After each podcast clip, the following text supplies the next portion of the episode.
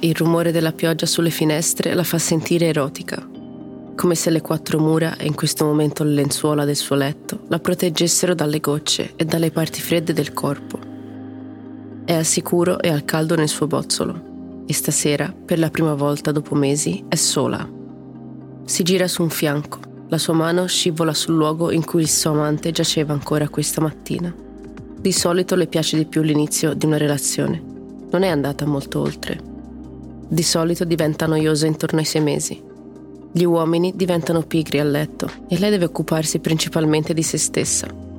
Ormai riesce a farlo al meglio, grazie agli uomini pigri e soprattutto ai suoi periodi da single. Chiude gli occhi e sposta la mano dal materasso alla pancia.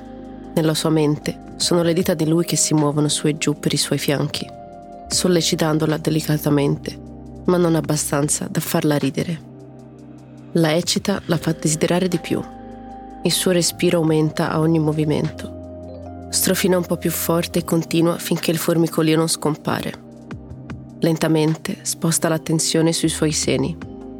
I suoi capezzoli sono duri e diventano ancora più duri quando lei disegna delicatamente dei cerchi intorno ad essi.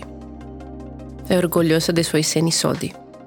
Impastare le sue tettine, come lui le chiama sempre, le fa piacere per quante volte glielo abbia detto, il suo amante sembra ancora avere paura di strizzarle. Sospira e lascia scivolare le dita lungo il ventre fino alle mutandine. È più bagnata di quanto si aspettasse, sorpresa ma soddisfatta. Con la mano libera fruga nel comodino alla ricerca del suo giocattolo preferito. Naturalmente è in cima. Ha preso l'abitudine di pulire il vibratore viola ogni sera prima di infilarsi nel letto. Lui le ha insegnato che non ha bisogno di un orgasmo per godere, che si sente persino molto più libera quando non si concentra su quello per un po'. Tutto il suo corpo trema per le vibrazioni sul clitoride.